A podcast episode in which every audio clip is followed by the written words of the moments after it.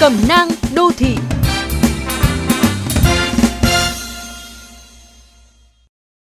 Các bạn thân mến, mùa đông miền Bắc năm nay bắt đầu sớm hơn một chút so với năm ngoái. Những đợt gió mùa đông bắc đổ bộ từ tháng 11 cùng với một đợt rét đậm rét hại kéo dài hơn một tuần khiến người thành phố cũng phải suy xoa. Ngoài những lưu ý giữ ấm cơ thể, giữ gìn sức khỏe, bạn cũng đừng quên đề phòng các yếu tố gia tăng nguy cơ rủi ro va chạm giao thông trong điều kiện thời tiết khắc nghiệt này.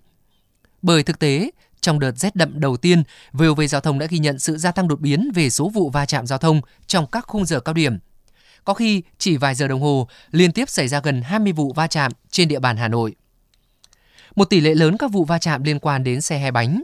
Trời lạnh, người đi xe mô tô xe máy phải khăn mũ kín mít, áo đơn áo kép dày cộp cả người, khiến khả năng quan sát và phản ứng linh hoạt bị giảm đi rất nhiều.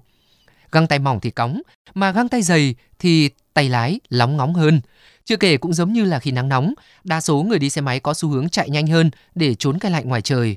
Sự vội vàng kéo theo sự bất cần, cộng thêm với cách đi lại khá tùy tiện lâu nay, nên va chạm rất dễ xảy ra.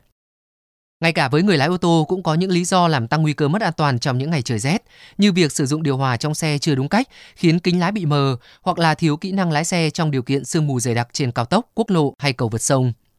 Nhìn chung các kiểu thời tiết cực đoan như là nắng lắm, mưa nhiều hay rét đậm kéo dài đều là thách thức đối với người tham gia giao thông. Vì thế ngoài sự hiểu nhau còn cần cả sự thông cảm và chia sẻ khó khăn giữa những người tham gia giao thông, từ đó điều chỉnh cách đi lại cho phù hợp trong từng điều kiện thời tiết, từng tình huống cụ thể. Đó cũng là cách để giữ bình an cho mỗi hành trình và giúp nhau cảm thấy ấm áp hơn giữa những ngày đông giá lạnh.